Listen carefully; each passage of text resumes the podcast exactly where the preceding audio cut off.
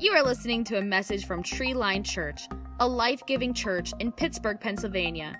If you are in the Pittsburgh region, we would love to have you join us in person for one of our services. Check out treeline.church for times and location. Thanks for listening and enjoy the message. And we are continuing a vision series. If you've been with us for us for the last several weeks, we've been talking about our vision here as a church. For those of you who don't know, we are a brand new church. We just crossed the six month line, which is, yes, that's amazing.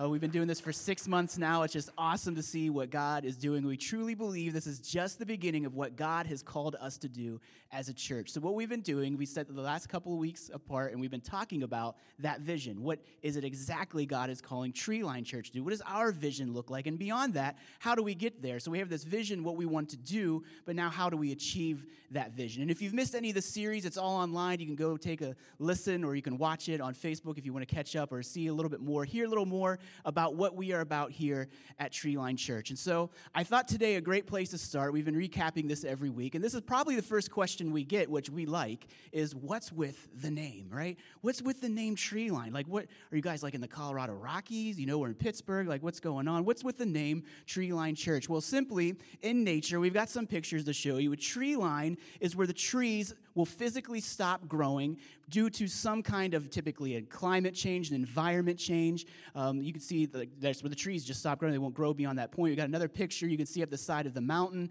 The trees just physically won't grow beyond that point. They just they can't. The life cannot be sustained. Those trees just they grow to the point where they can grow, and then they can't get there. At the Arctic Circle, there's actually a tree line there too, where the trees just they just they're too cold, right? They're like this is freezing. I'm out of here. They just stay in the tree line. And so for us, this created a word picture for us as a church that we want to be a church that is positioned on the edge of the tree line, recognizing that there are so many people in our world, in our culture, in our schools, workplace, everywhere around us who have yet to receive life in Christ. So we want to be a church positioned at the edge of the tree line. Instead of being huddled safely in the center, we want to be on the edge, reaching out to people who have yet to receive new life in Christ. That's what we want to be all about here at Tree Line Church. So we just put it right in the name, it's baked in. And so it's a great conversation starter. People ask us, and so there you guys know, right? You're all experts. If you've been here a few weeks, you could probably give this short talk now. We'll, we'll give you the PowerPoint if you need to do that as well. But so that's what we're at, Tree Line. That's what we want to do. And so really, that's where our name came from. And for us, the next generation is a really big focus for us. So, Tree Line then became family trees. And so, something that's a big deal to us, that's very near and dear to our heart, is the next generation. So, our mission statement is simply this We exist as a church to see family trees transformed by a lifelong relationship with Jesus. This is it. This is what it's all about for us. We simply exist to see family trees transformed by a lifelong relationship with Jesus. This is what we want to do. So, all the vision that we've been talking about, all the steps on how we're going to get there, we've been packing this the last several weeks, it all hinges on this idea that we want to do everything that we can. And we would even say, short of sin or breaking the law, we want to do everything that we can to reach people who are far from God and to see family trees transformed, changed forever by a lifelong relationship with Jesus. So, I'm really excited today to talk about our vision for the next generation. This is something what it's all about, right? This is where the mission statement lives. This is something that is not only something that's going to be a part of what we do, this is what we do. We want to be focused on the next generation. And really, our childhood is a very critical time, right? You could probably think and have memories, a lot of things developmentally that happened. And maybe, yes, some of the things spiritually that happened to you, but just even in life, we all have those stories. We all have those things that happened to us when we were young, when we were a child or a preteen preteen or even a teenager, some very big things happen to us in the development and even set us up for our path, right, at the trajectory that we have in life. And so I was thinking about my childhood and some of the memories that I had. And I was the kid, you know, maybe how many of you packed a lunch in school? When you went to school, and you were especially like elementary, you like packed a lunch. Okay. And I guess the rest of you, so you, you, you ate the cafeteria, right? You ate the cafeteria food. Well, I, I liked to pack my lunch. I know some, some kids are like, you know, I, I, I don't want to pack. I was a fan of packing packing my lunch. And so something that I was thinking about, I was trying to remember the lunchbox that I had when I was a kid. Do you remember the lunchbox that you had when you were a kid? And I was racking my brain trying to remember what lunchbox I had when I was in elementary school. And I could remember it was red. I remember the box was red. And so I just couldn't remember what it was. And so thank you, Google, right? I spent hours researching this, put a team together who helped me find my childhood lunchbox. So we actually have a picture of the lunchbox I had when I was a kid Yes, I know, right? I had the Pound Puppies lunchbox. This is not, this is quintessential 80s right here, right? It doesn't get any more 80s than this pound puppies? Like, first of all, let's just start there. Would you have loved to have been like a television executive in the 80s? So I got this great idea. The city pound. Ooh, I like it. Let's go there, right? Like, like that's gonna be fun loving the city pound. Like let, us let's the kids are gonna love watching that. And so you can see here in the picture, the, the dog actually has like a shovel. They're like, I think I remember they were like always escaping. It was always a plan to like get out of the pound or you know get the other dogs adopted. But that that was my lunchbox. I had that sweet, sweet thermos pound puppies lunchbox. And I don't know what, it, what these things were cool. I don't know if you had one, but they actually came with a thermos like the little cylinder thermos in there, and you, I don't know, like for your kid, were you supposed to like put soup in there or something? I, I don't know. Um, but I always remember mine smelled really bad. Like it just was like, you just opened up that lunchbox and it just had that smell. Because I like, I think we put like milk one time in that thermos, it's ruined. It's done for life. You can never get the smell of that old milk out of there ever, ever again. I just remember that box just had this really unique smell to it. And mine was so cool I actually had a customized name badge, right? It was like this little brass name badge, right? It had my name on there and my Twitter handle. No, it didn't have any of that, but it had my name on there, which probably today they'd be like, don't do that. That's not safe. But I had my name on my lunchbox, and it was just the coolest thing ever. I loved that thing growing up. And I don't know if you remember what your lunchbox was growing up. Maybe you had one of these, but today we're going to be actually talking about, are you ready for this? We're going to be talking about packing lunches. We're going to be talking about packing lunches. And I love this picture of all these old lunch boxes. And, and matter of fact, if you still have some of these, if you've got one, they're, they're actually worth money. I was kind of blown away when I was checking this out looking for mine. Now, not mine, like the 80s plastic one. Those are just in the landfill right now, right? They're just never going to dissolve. There's a pound puppy lunchbox somewhere crying in the landfill right now that I once used. But if you have like these old tin ones, um, they're, they're worth money. They're valuable. Matter of fact, I think the top one was, if you can believe it or not, the Beatles, right? I'm sure that's probably in a museum somewhere. But if you've got it, it's worth some money. So I just helped you out right there. Some of you are like, can't wait to get home and get on eBay, get that bad boy listed. But we're talking about packing lunches today. And this is really important. And we're not just talking about packing food, but that's sometimes a really great place to start with the next generation. We're talking about investing into the next generation. So I want to take you on this journey this morning of what this means. And so we're going to be talking about the current generation, which I know today millennials get all the airplay, right? It's all about the millennials. It's all about that generation and talking about all the issues that they're having or the things that they do well or the things that they don't do so well and the challenges that they're facing. But we're actually going to go a generation beyond that. We're going to talk about the generation after, and maybe you've never heard this term before. It's actually Generation Z.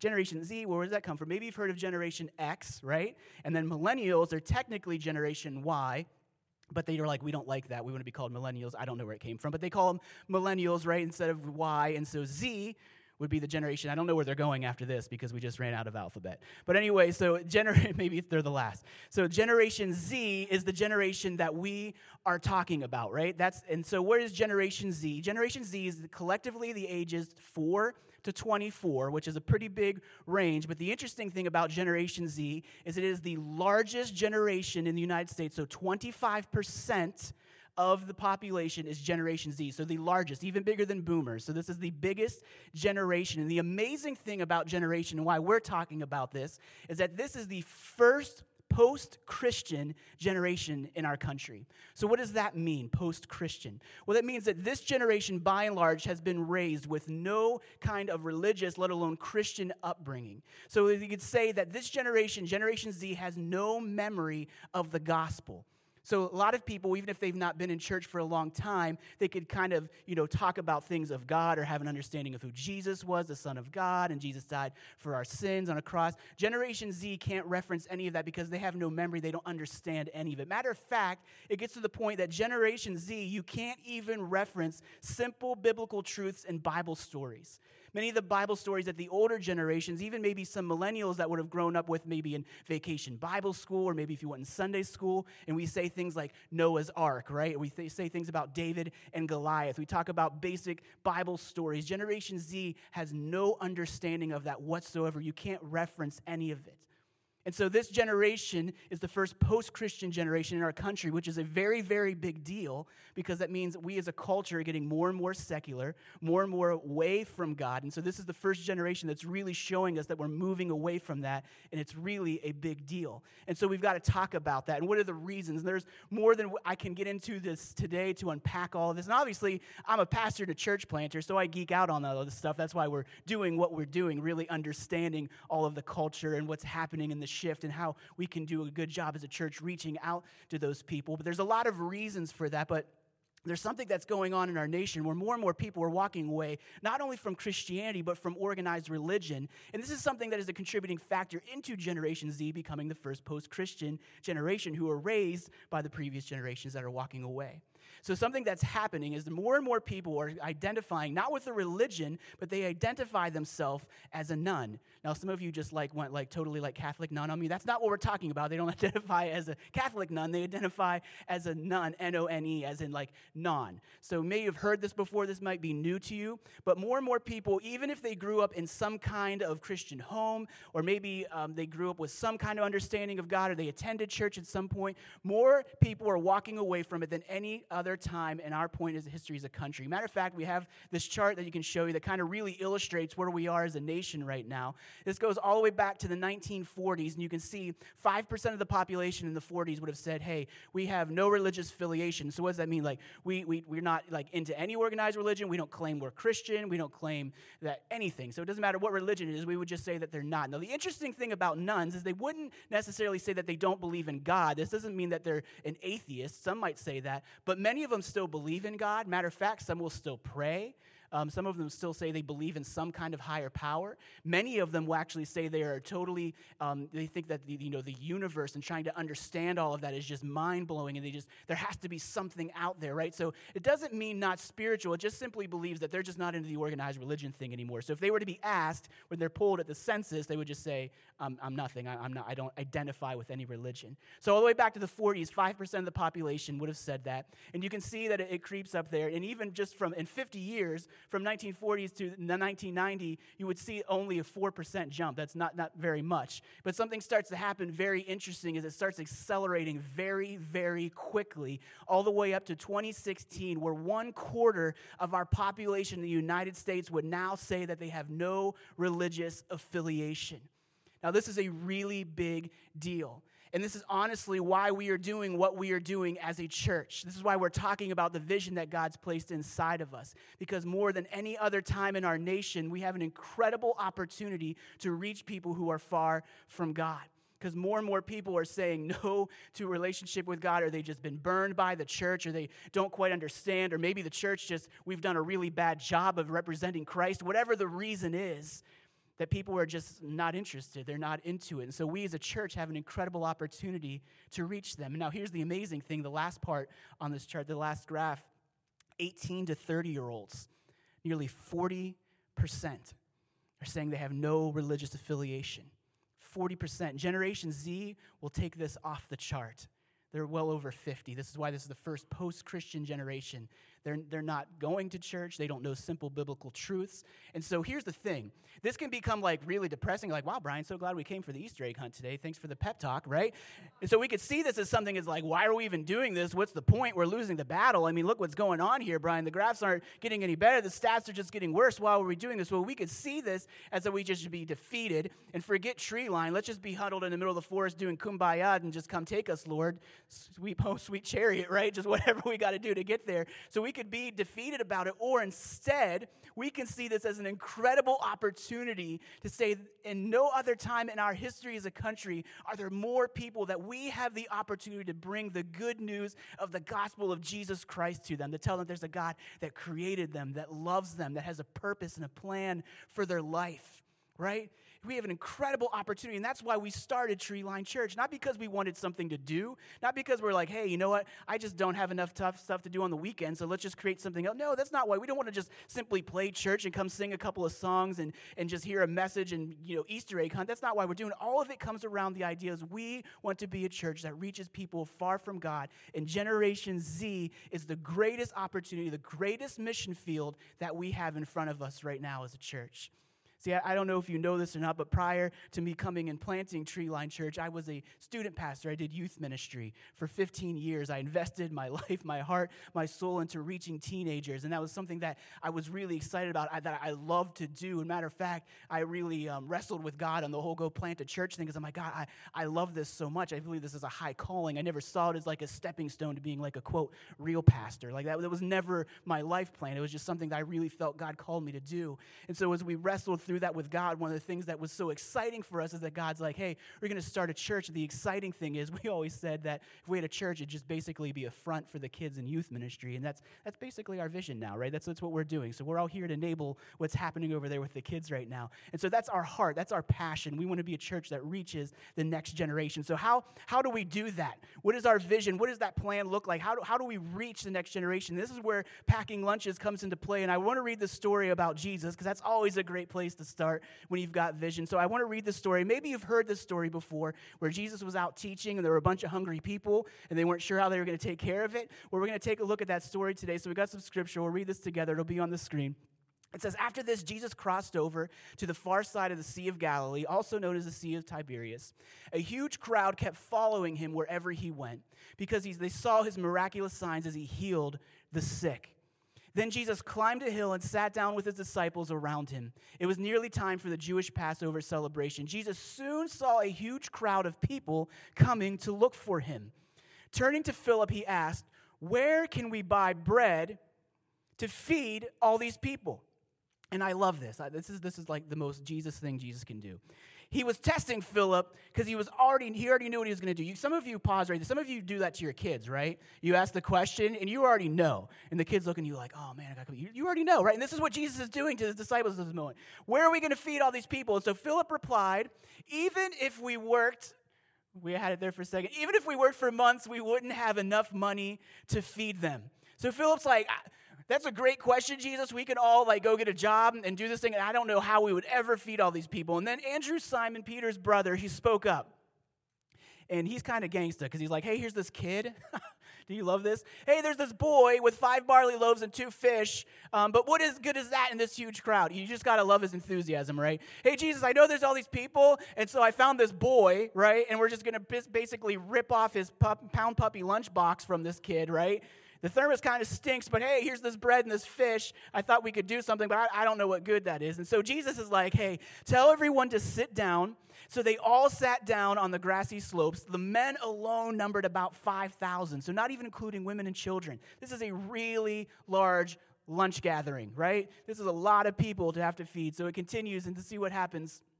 It says, Then Jesus took the loaves, gave thanks to God, and he distributed them to the people. Afterwards, they did the same with the fish.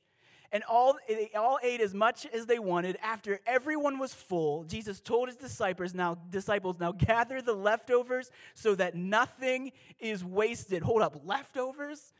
Leftovers? So they picked up the pieces and they filled 12 baskets with scraps left by the people who had eaten from the five barley loaves. Come on, somebody. Do you just love Jesus here? He's like, What's up, disciples? You even get a doggy bag on the way home. I mean, just unbelievable, this miracle that takes place. I love this, what Jesus does. He's like, This is it's an impossible situation. There's no way we could possibly, they're like, even if we all worked and we got the money, like, you know, you know, we're like, where's the Panera truck? Like, back that up here, you know? And even if we did that, how many would it take to feed everyone? And Jesus does something so miraculous. It's an absolute miracle. It never would have worked out except Jesus performs a miracle to feed this large crowd. And so when we take a look at this story, and you have to ask yourself this question who, who's the hero of the story? And I think at face value, we would give the Sunday school answer, which would be Jesus, right? That's what we would say. Was Jesus. Yeah, I don't know if you've ever taught kids before. You're like asking them anything. It's like, uh, Jesus. I know it sounds like a, it quacks like a duck, sounds like a duck. Look, but I think the answer is Jesus. No, in this instance, it's, it's, it's Jesus, right? We would say Jesus here. But I think if we peel back the layers a little bit more of the story, you would have to say that if the boy hadn't showed up without a lunch for Jesus to multiply, then they wouldn't have had food to eat, right? So we could say that the boy is the hero of the story, right? And that he had a lunch that Jesus was able to take and do the miracle with and feed it. But I think if we even go a layer further back than that, I would like to submit to you that the true hero, at least for me, in this story, is the person who packed this boy's lunch. Think about it for a moment. Had someone not cared enough about this child's, had someone not cared enough about his needs to send him with some food that day, then that boy would have never been there with that food, been able to have given it to Jesus, for Jesus to take it, bless it, do the miracle with, and feed the entire crowd. So for me, the person who is the hero to me is the person who invested into this child's life. And let's just be real for a moment. That was probably his mom, right? Because moms, if it wasn't for moms, we would be dead, right? Let's just be honest, right? If it was dad, he'd be like, here's a couple sticks. Go ahead and gnaw on this for a while, right? You know, it just, I mean, it, it just, let's just be honest for a second, right? I mean, it just, moms, thank God for, for moms, right? And so someone had to pack this boy's lunch. Someone had to take care of him. Someone had to do this. And so I really think they are the hero of the story. I think that's the person who really we should be like, wow, that's amazing. I don't know if you've ever thought about it that way before. And I remember when I was a kid, and I was thankful that my mom packed my lunch, right? And you'd occasionally get like the handwritten napkin. I don't even know if anyone does that anymore. Right? Like, I get the little note on the napkin, you know, that your mom would send you. And I love packing my lunch. You know why? Because you get stuff in a packed lunch that you never get in the school cafeteria, right? Can I get an amen, somebody? I want to talk about some little Debbie cakes up in here for just a moment, right? I mean, come on, you are not getting that in the cafeteria. Come on, those little Debbie's, Swiss rolls, ho hos, right? Star Crunch, somebody. Somebody Someone give God thanks for oatmeal cream pies up in here. I mean, come on, right? I'm getting diabetes just thinking about it. I mean, I love little Debbie cakes. And you get those in those lunch, they're just so good, right? It's like you don't even worry about anything else. You just rape, go to that plastic, rip that thing open. I, I can just smell those little Debbies right now. Just so good, so thankful for those. And, but there was one time you didn't want to pack your lunch at school. You know what day that was, right? Pizza day, right? I don't know what it was. It's like anything the cafeteria made, it could be iffy, it could be good, it could not be, but on pizza day, they could do no wrong, right? That square pizza, come on, it, just that, that cheese that was so fake it wouldn't even melt on there. I mean, you know what I'm talking about, but man, it was so good. And you're like, Mom, do not pack lunch on pizza day. I have to have that pizza. And God forbid you end up with your lunch that day and you're just looking at that pizza on that person's little square platter, right, with a little milk carton on there is looking so good, and that pizza, you don't pack lunch on pizza day. But something that happens that's sad once you graduate from school is you don't have that opportunity. Maybe some of you still pack your lunch for work, but I remember going to college, and obviously on college campus, you don't pack lunch because the number one reason is you don't have mom there to pack it for you. Um, but when you get to college, you eat in the school cafeteria.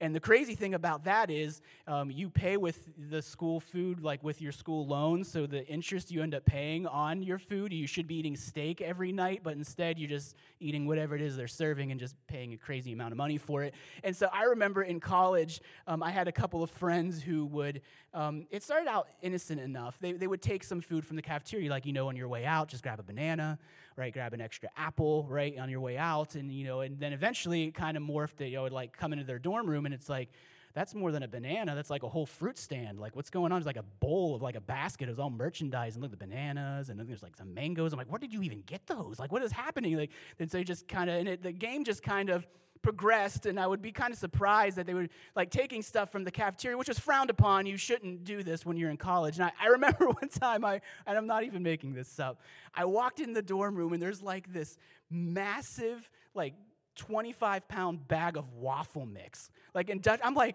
what do you even do with this? Like, what is happening right now? And no one says anything. They just kind of don't even acknowledge that I noticed this. Not kidding you. Come in like a few days later, somehow they lifted one of the industrial waffle irons out of the cafeteria and it was in their room on the desk. I'm like, do our dorm rooms even have the power capacity to heat one of these bad? This is not like the little home version. I mean, these are like the ones where you're like cranking out capacity, right? And I'm like, what is happening? You know, it's just like eventually they were like serving continental breakfast out of the room and it was amazing and the best thing ever, totally frowned upon, you know, and eventually once we took the soft serve machine, they caught us. No, I'm just kidding, they didn't get to that point. But I just remember that was just such crazy. And so as we talk about packing the lunch of the next generation, we're obviously not just simply talking about food, but we're talking about investing into the next generation because it can become very overwhelming when we take a look and say, man, look at the stats, look at Generation Z, the first post Christian generation. There's so many just so far from God. And where do you start? They don't have a memory of the gospel. You can't represent simple things about Jesus, and you can't talk about basic Bible stories and biblical truths. So, how do we do this? This just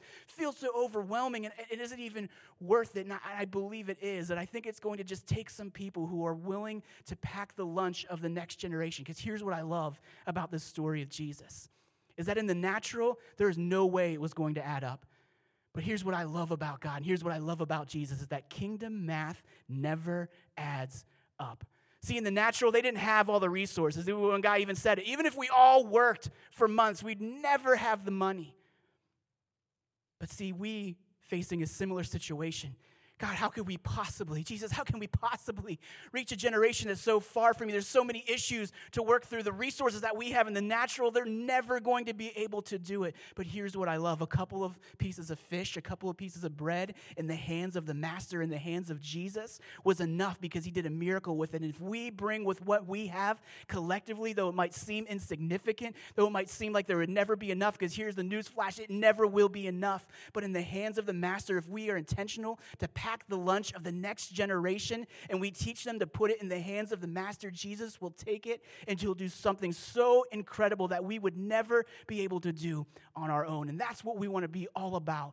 We want to invest in the next generation. We want to take time to pack their lunch. So, what does that look like practically for us as a church? How, how do we do that as a church? Well, really, for us, it starts basically with our kids' ministry our kids' ministry. I don't know if you know this, but if the hero in the story was the person who packed the kids' lunch that gave it to Jesus, my hero today are the people, the men and women who are on the other side of this wall investing into our kids' lives because we truly believe kids' ministry, it's not just daycare, it's not just childcare and babysitting. No, no, no, that there are people who are intentionally teaching our kids about Jesus, telling them about the love of God. From a young age, they can hear that there's a God who loves them, who has a plan for them. I love love it so much that there are kids who want to be here on the weekends now. I just even hearing stories of, so, you know, a kid getting sick and being like, on Saturday they're sick and they're like throwing up, but we can still go to church on Sunday, right? Like, no, you can't go to church. Or that we have kids that want to show up and help set up on Sunday morning, where that we have kids are like, hey, telling their parents you're going to have to get your work schedule fixed because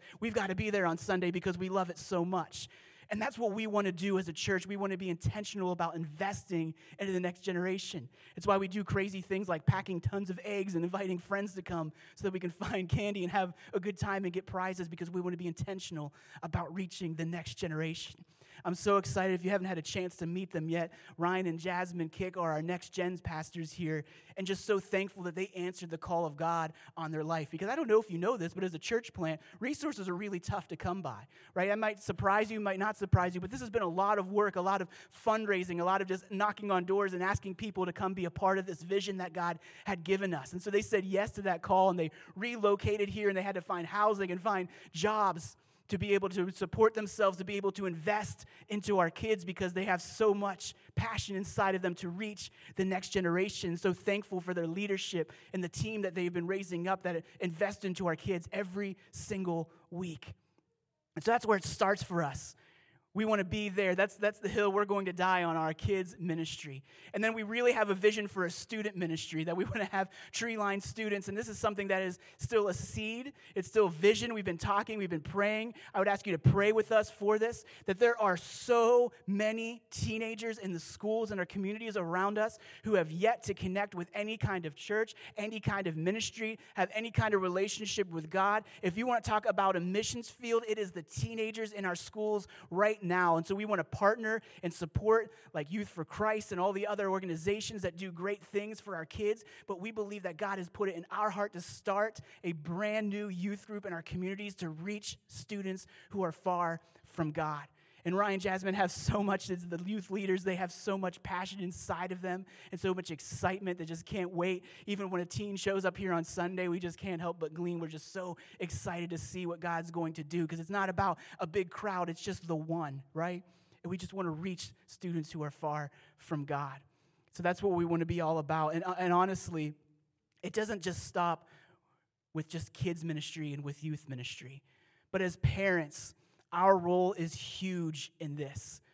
And so, as a church, we want to come alongside parents and equip them. Because I don't know if you know this, but even if your kids came to church every single Sunday, which no one can make it to church every Sunday, not even the pastor, right? We like to try and we like to tell you, but not everyone can make it every single week. But even if they did, that would be 52 hours out of the entire year where someone was being intentional in raising them and helping them understand who God is but did you know as a parent, you have a lot more hours than just 52? And the greatest thing that you can do as a parent, and let me just let me just maybe take some of the weight off of you for a moment, because I know this can feel heavy when we talk about our responsibility. But it's not about donning some cape and being a super Christian and having all the answers and having everything figured out. The greatest thing that you can do to pack your kids' lunch and invest into their life spiritually is simply be authentic and real and demonstrate and walk out your faith in front of them. Just simply have an author. It's not about having everything figured out, but what they do need to see is that you have prioritized God in your life. They do need to see that you have prioritized going to church, that you've prioritized serving and following after God and the, and the things that He has asked you and challenged you to do in the way that He's asked us to live in His Word. It's not about getting it all right and being perfect all time, but they do need to see you live out an authentic faith. And matter of fact, I would go as far as to say is this is the most important thing, the highest calling that we can do as a parent is invest into our kids' spiritual life. And I know our culture pulls us every other way and says it's about everything else. And yes, education is important. We want our kids to be educated. That's a very important thing. And yes, it's great for kids to be involved in all the extracurricular things and in sports and music and theater, all those things that, yes, I'm all for it. Go do it. Be awesome at it. But at the end of the day, the most important thing that we can do as a parent is invest into their life spiritually that we can set a precedent in their life, that we can point them towards God with our schedule, with our life, with our activities, with our reaction. Because, parents, I know you know this, they're watching. And the greatest thing that we can do as a church is to come alongside parents, to come alongside you, parents, grandparents, aunts, and uncles. We all have a role to play in this and to pack the lunch of the next generation. And see, it might seem insignificant. It might seem insignificant to live your faith out in front of them. It might seem insignificant to spend some time praying with them or even just let them hear your prayers being authentic before God. It might seem really small. It might seem like it won't make a difference, but the same thing that is insignificant with a couple pieces of bread and some fish, it's the same thing. The things that we do, it might seem insignificant. When you pack that kid's lunch and they learn to put it in the hands of Jesus, it will change everything. It'll change everything. And so we want to do our best to come along, parents, and support you and believe in you and say, We know this thing is hard. We know it's not easy. We know it's not easy to live out your faith. So we want to help you live your faith. We want to help you be the best version of you. We want you to help discover your purpose and your calling that you can live out of faith authentically in front of your kids to point them towards Jesus. And finally, this is the one that most excites me, and some of you might be a little scared on this one, is that here at Treeline Church, we truly believe that every single one of us, all of us, we are all kids ministers and we are all youth pastors. Some of you are like, hold up, what? I was with you, Brian, until we got to this point here. What do you mean we're all kids ministers and we're all youth pastors? Well, here at Treeline, if you're a Treeline and this is your church, you may not have known it, but surprise, I'd like to let you know today that congratulations, you are a kids minister, you are a youth pastor, you have now been commissioned to go and do the work of the ministry. You're like, Brian, I am terrible with kids. Have you seen the three year olds? I am petrified by them. There's no way. I just freeze up. I clam up. I get sweaty hands. They got small hands. I don't know what to do, right? And that doesn't mean that all of us are going to be actually in the rooms with the kids, but it might mean some of us are. It might mean that some of us are being intentional and maybe getting involved in the growth track coming up the first Saturday in May and coming and finding the way God shaped you single person was created on purpose for a purpose. And maybe your purpose is to be loving on those kids. Can you go hold babies for once a week on a Sunday? Can you come love some elementary students who will think you're just a rock star when you come and pay attention to them and play a game with them? Can you be someone who sings some silly songs up front and just has a good time, has fun, eats candy? Come on, there's some perks there. Maybe that's you, and maybe, maybe Maybe you will work with the youth ministry hands on. Maybe God's calling you to help pioneer a student ministry here. Maybe that's something that God's put passion inside of you. And maybe you will be leading someday a small group of teens or opening up your home to some teenagers coming in and sharing the love of God with them.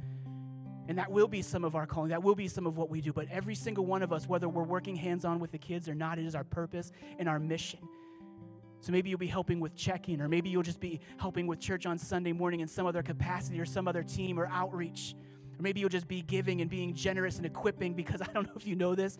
We have so much vision inside of us. And the vision that God has placed inside of us to reach the next generation far outweighs, it far outstrips the resources that we have in front of us right now.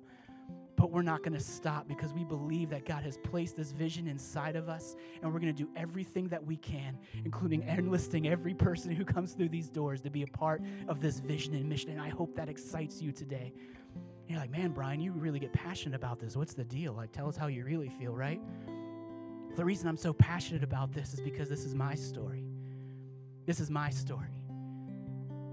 See, that I had somebody who believed in me growing up. And you're like, oh, yeah, well, you're, you're a pastor, so obviously someone really invested in you. See, that, that's what I do. That's not who I am. And I don't know if you know this. God is more concerned with who you are than what you are doing.